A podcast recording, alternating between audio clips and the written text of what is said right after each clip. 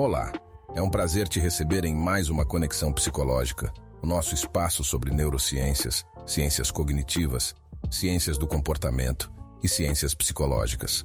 Hoje eu vou falar sobre um tema que pode ser de seu interesse: os desafios das pessoas com altas habilidades no ambiente de trabalho.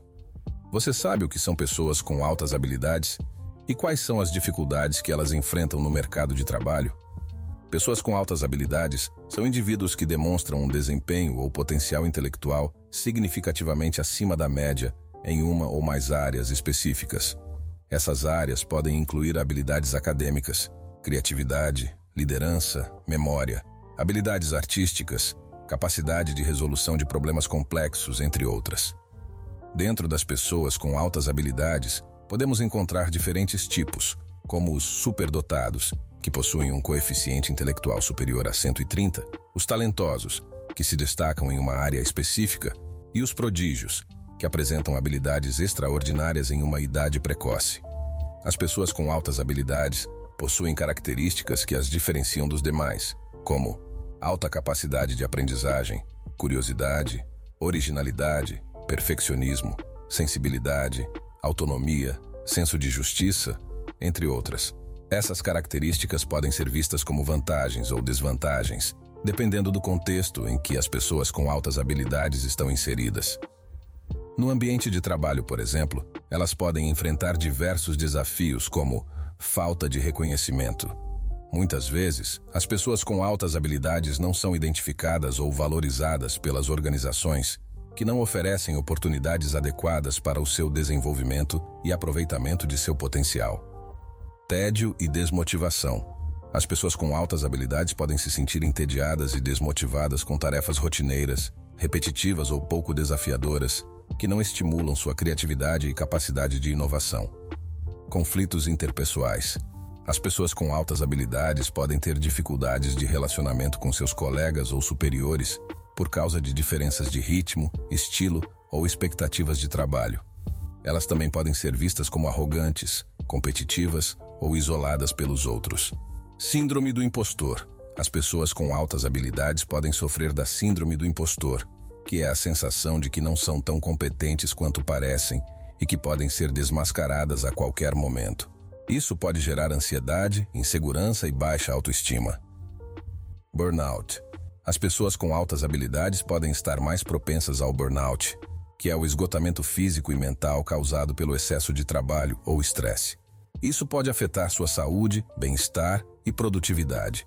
Diante desses desafios, o que as pessoas com altas habilidades podem fazer para ter uma carreira mais satisfatória e feliz? Aqui vão algumas dicas. Buscar autoconhecimento. É importante que as pessoas com altas habilidades conheçam suas forças e fraquezas, seus interesses e valores, seus objetivos e sonhos. Assim, elas podem escolher um trabalho que esteja alinhado com sua personalidade e propósito. Procurar feedback. É essencial que as pessoas com altas habilidades busquem feedback constante sobre seu desempenho e seu comportamento no trabalho. Assim, elas podem identificar seus pontos fortes e áreas de melhoria, além de reconhecer seus méritos e conquistas, desenvolver habilidades socioemocionais. É fundamental que as pessoas com altas habilidades desenvolvam habilidades socioemocionais como comunicação, empatia, colaboração, flexibilidade e resiliência.